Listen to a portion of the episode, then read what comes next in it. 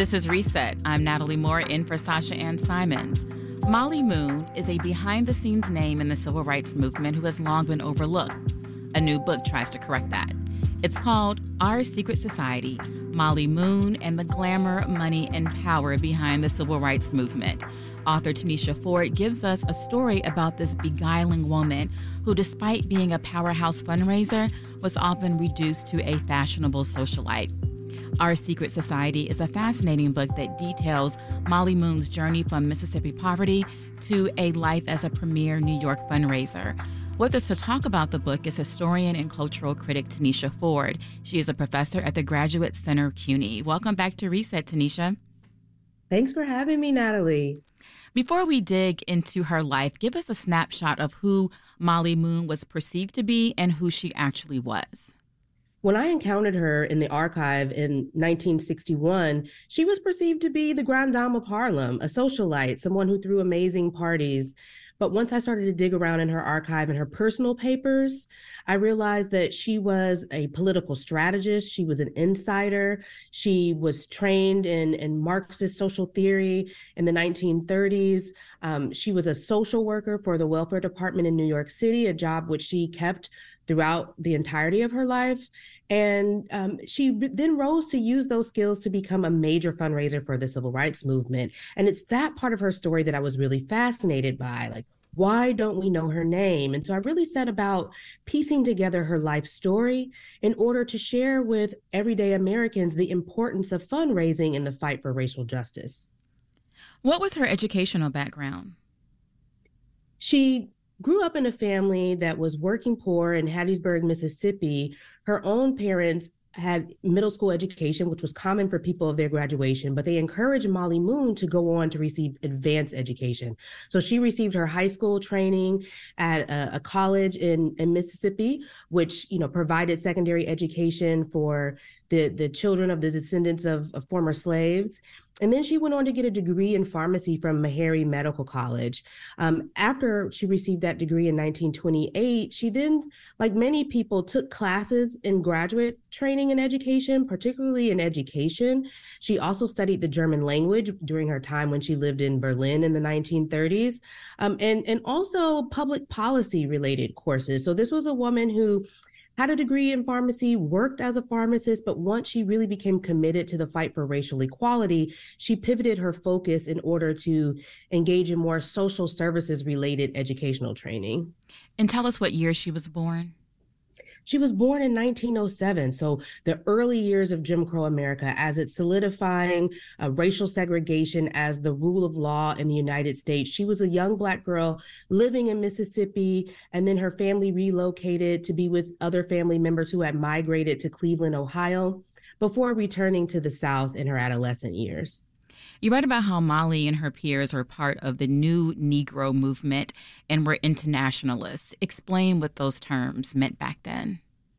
Well, when we think about new Negro intellectualism, we can think about people who are Molly Moon's friends, like Langston Hughes, Dorothy West, um, Louise Thompson Patterson, Zora Neale Hurston, Alain Locke, others who were really invested in thinking about what Black freedom looked like for African Americans, no longer tied to notions of primitivism, racialized stereotypes about the Black body, the wantonness of Black women, for example, as a, a very pernicious stereotype. These were people who wanted to imagine a new kind of freedom economic freedom, intellectual freedom, artistic freedom.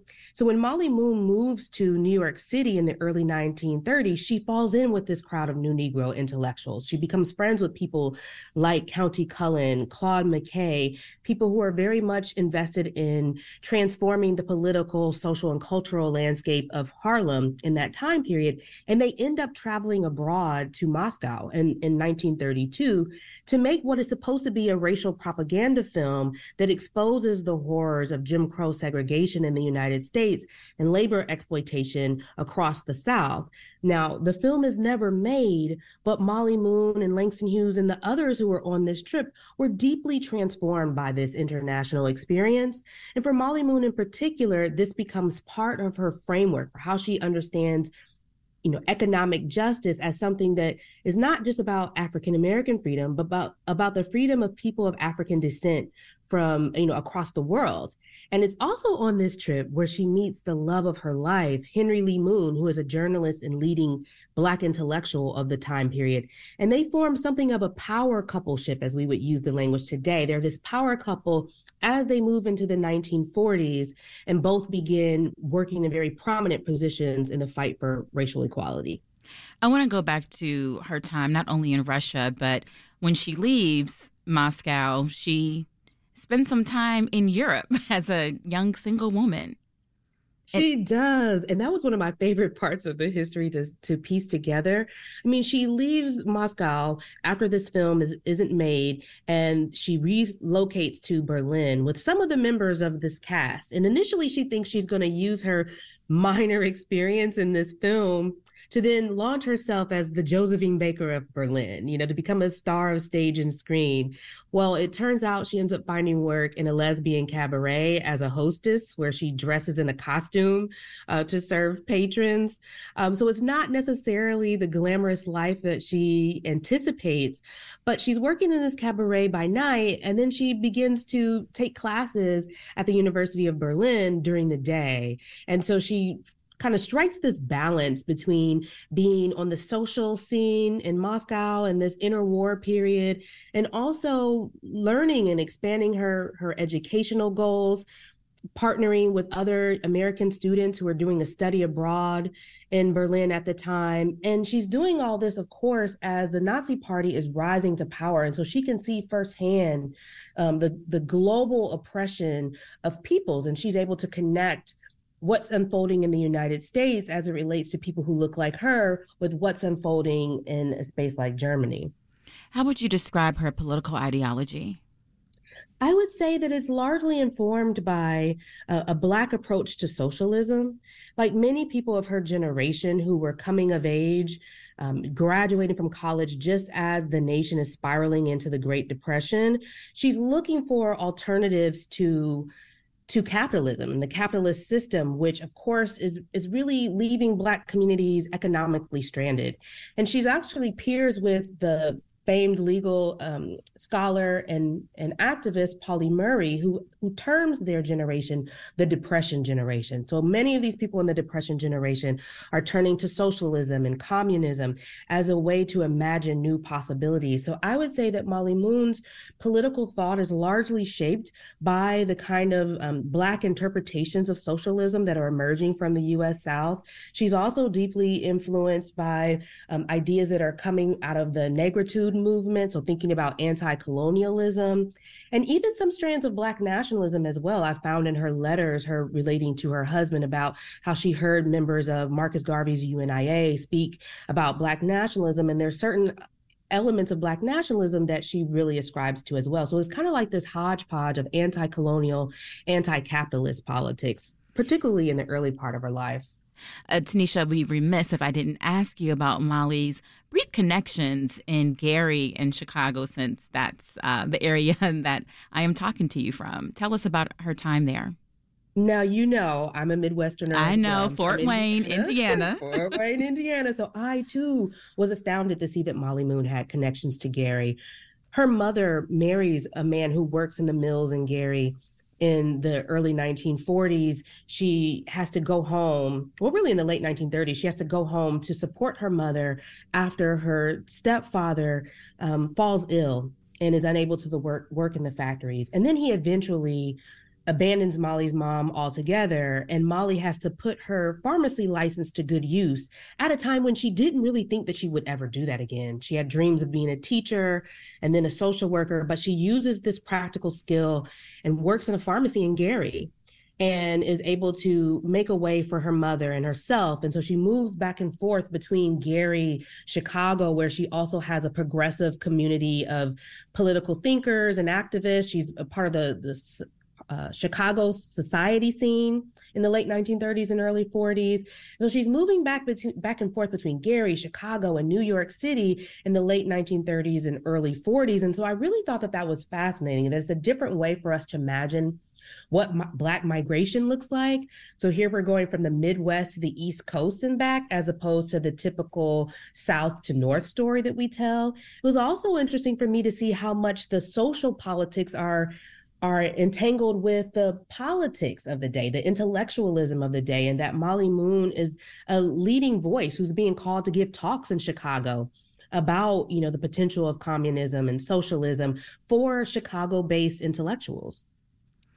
So she marries Henry Moon. He ends up becoming press secretary for the NAACP. They move from DC to New York and you talked about some of their friends, but they had fabulous parties. I would have loved to attend a Molly Moon party. um, talk about their social network, those parties, and then how that led to her doing her first fundraiser.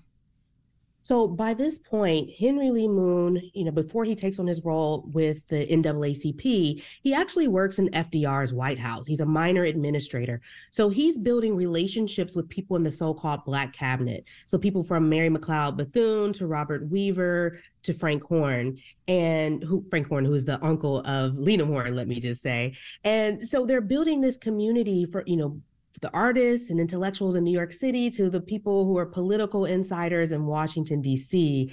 They host these amazing parties that bring the Black community, the wide spectrum of the Black community into their home. They start forming relationships with people like Richard Wright, um, with Ralph Ellison.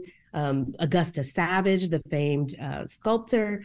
And it's through those networks and relationships that Molly Moon is asked to spearhead her first fundraiser, which is for the Harlem Community Arts Center, an organization that's largely funded with WPA monies um, that is directed by Augusta Savage initially, but then by Gwendolyn Bennett, who becomes the director until the center is forced to close.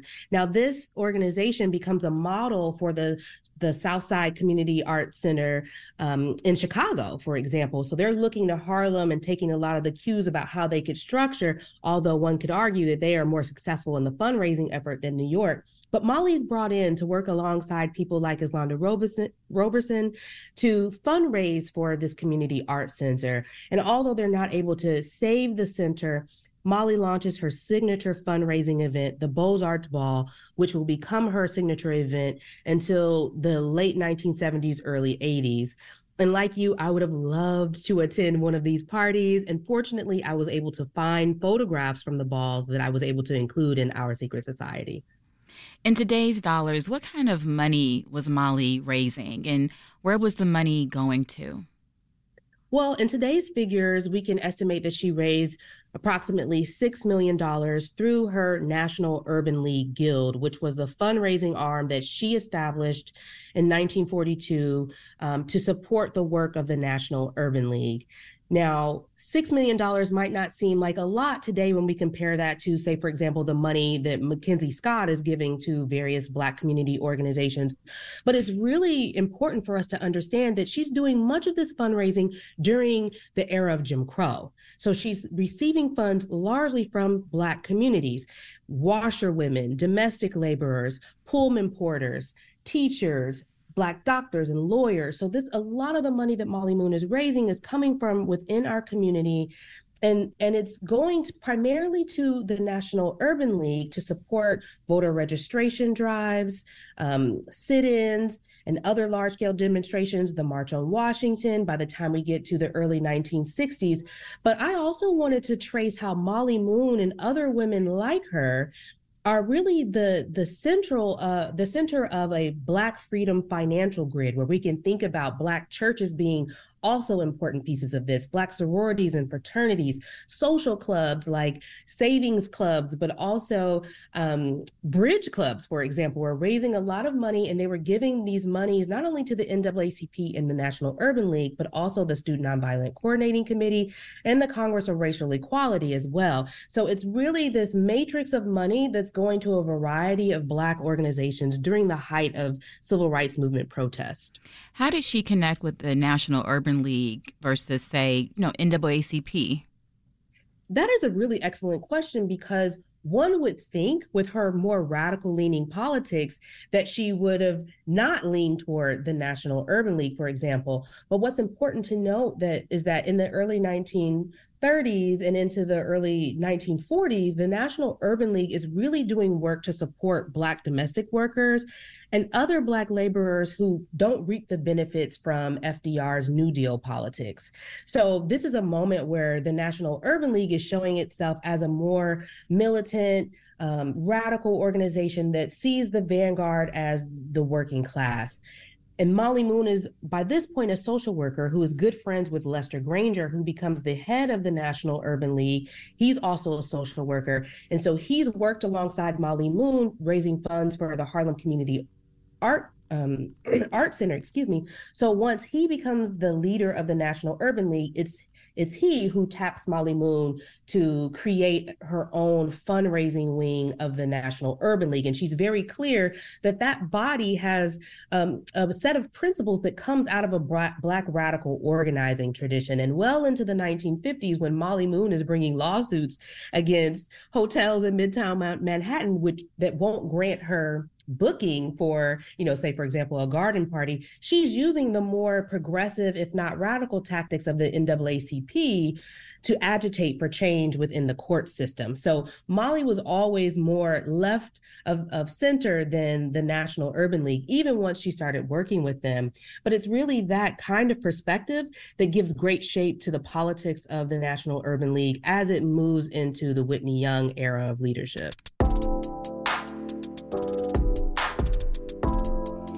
This is Reset. I'm Natalie Moore in for Sasha Ann Simons. We've been talking with historian Tanisha Ford, author of the new book, Our Secret Society Molly Moon and the Glamour, Money, and Power Behind the Civil Rights Movement. Tanisha charts the history of an oft overlooked fundraiser who was part of the civil rights movement and what we can learn from Molly Moon's strategy and vision. Uh, so, Tanisha, I purposefully started reading your book on the day I attended the Chicago Urban League Gala earlier this month. Um, I like to think I was dressed to the nines. The crowd was. The Isley brothers were the performers. There was a lot of corporate sponsorship. And that is nothing new.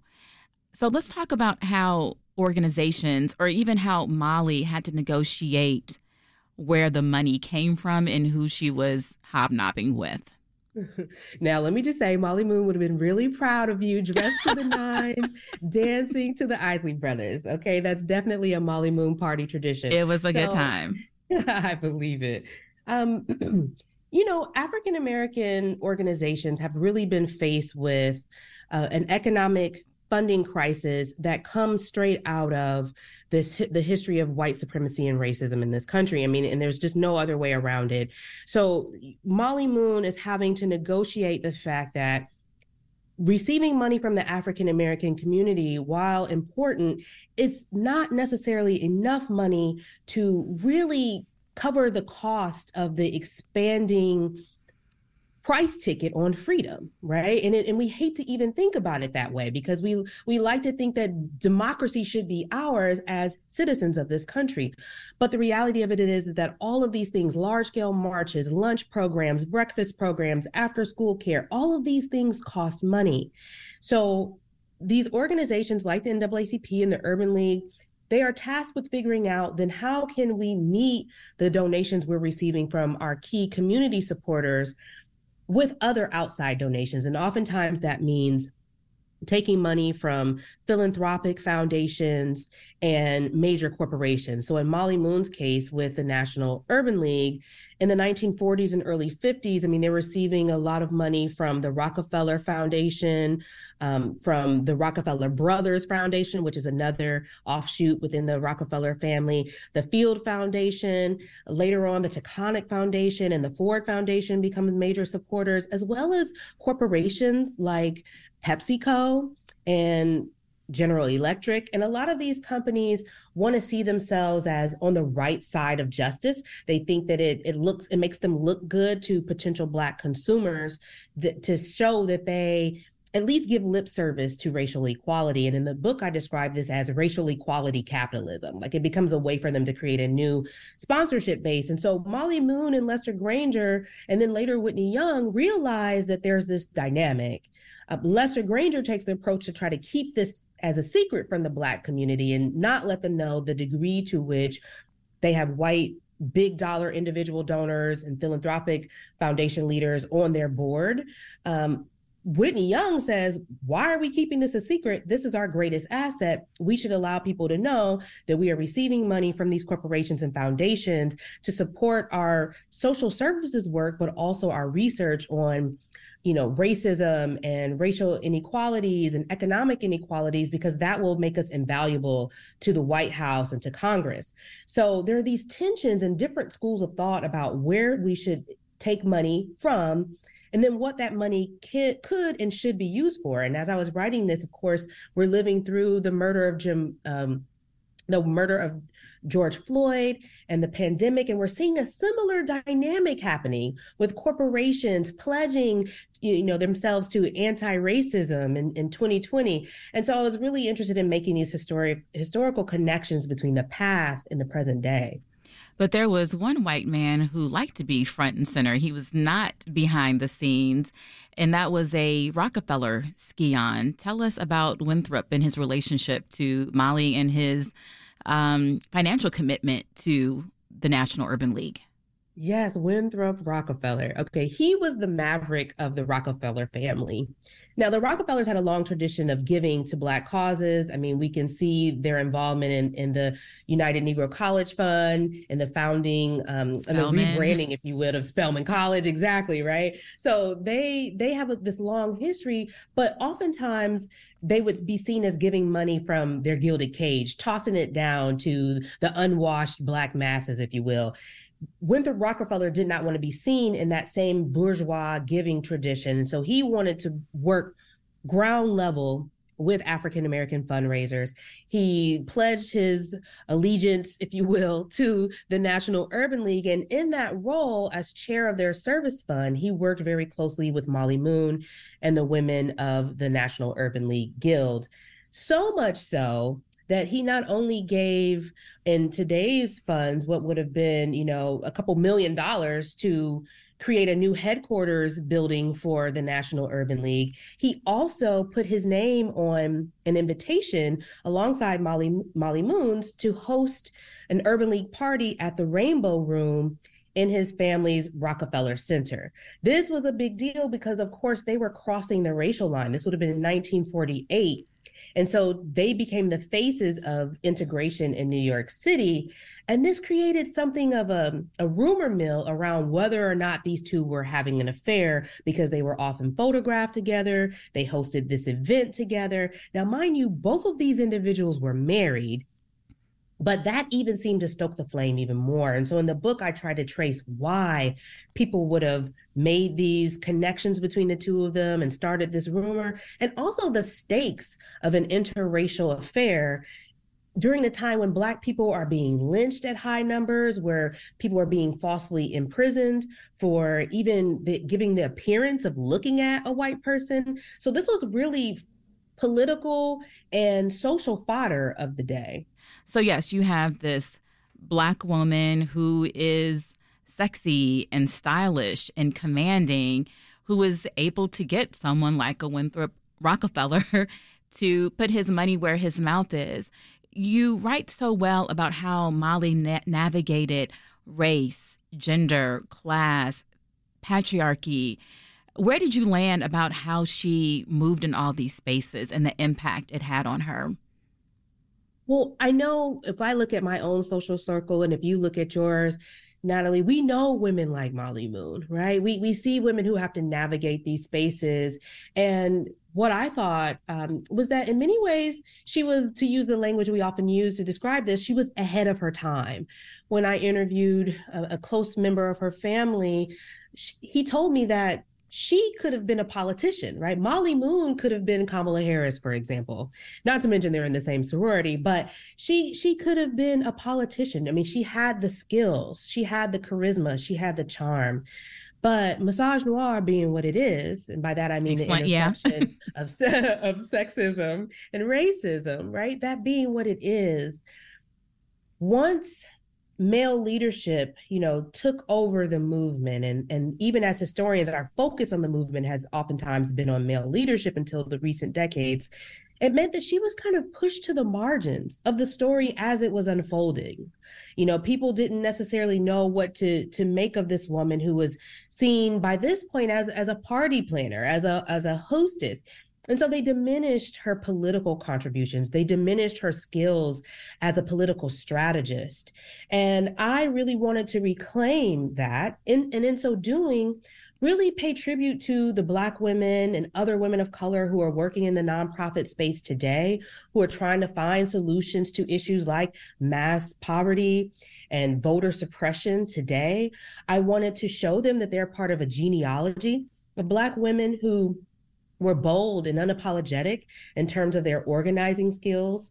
I wanted people who are still working and toiling as volunteers in the Urban League guilds across the country today to realize the, the power of the guilds and that by the early 1960s, the women of the guilds in many ways had more power than the male leadership who helmed the local affiliates of the Urban League. So there's this a long, rich history here. And and in reclaiming Molly Moon in the way that I am, I'm joining even a long tradition of Black women who've done this work of reclamation around her. I mean, there was a wave of this reclamation in the 1970s and in the 1980s. And think about Alice Walker reclaiming Zora Neale Hurston. Exactly. You know, so this this is a tradition that unfortunately, we as Black women scholars and thinkers have had to continue to pull the Black women who have meant so much to our communities from the margins of history and place them in the center. And in so doing, it shapes a new way for us to think about our current reality as people moving through the United States and living and trying to find joy and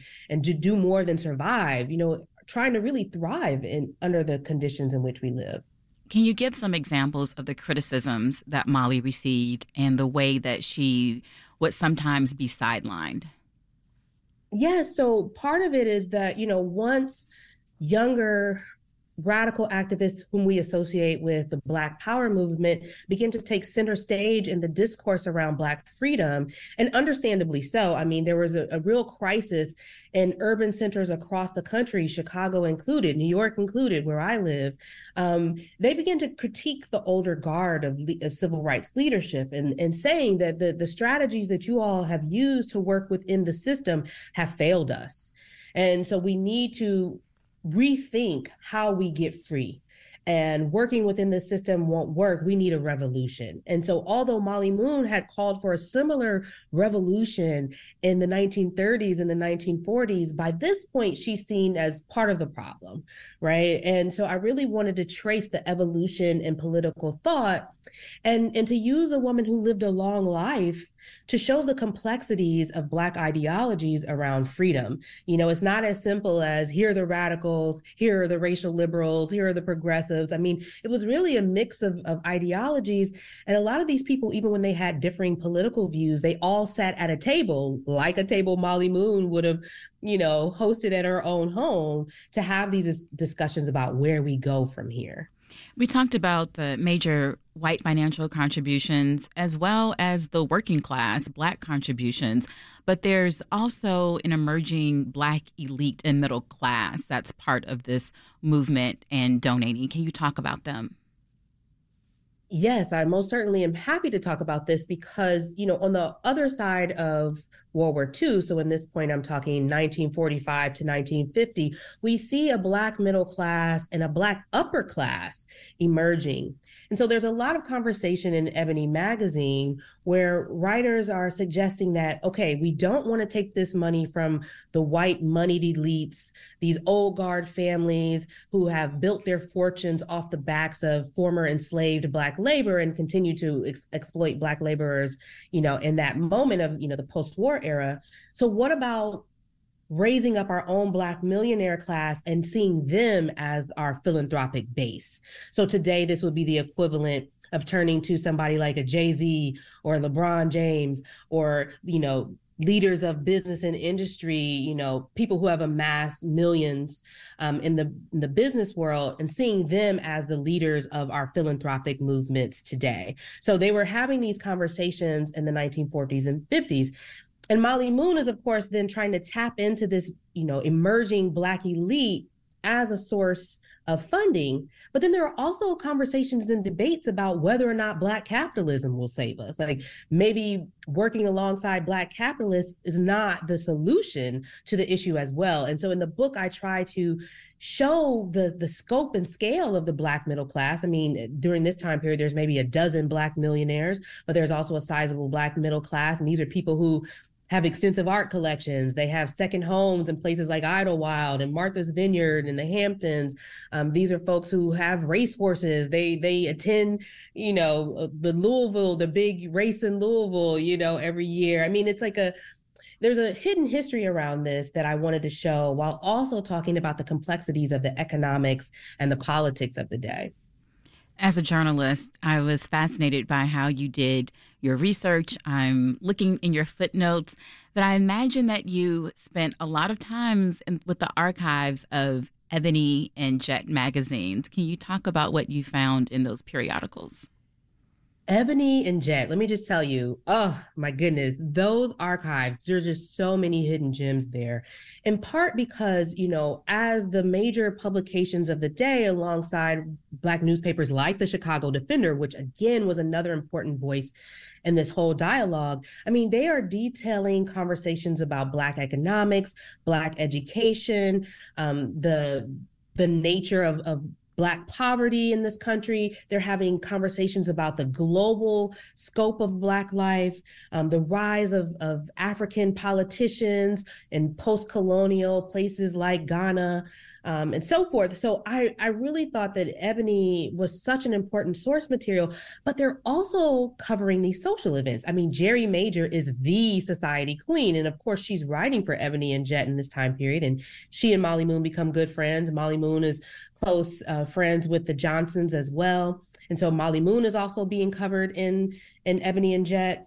But they so because of the details of the comings and goings of black social scenes and black social communities and networks i get all of this amazing granular detail about what people were eating what they were drinking where they were partying what kind of hotels were amenable to black clientele. So much detail that i think gives the book a richness and a life.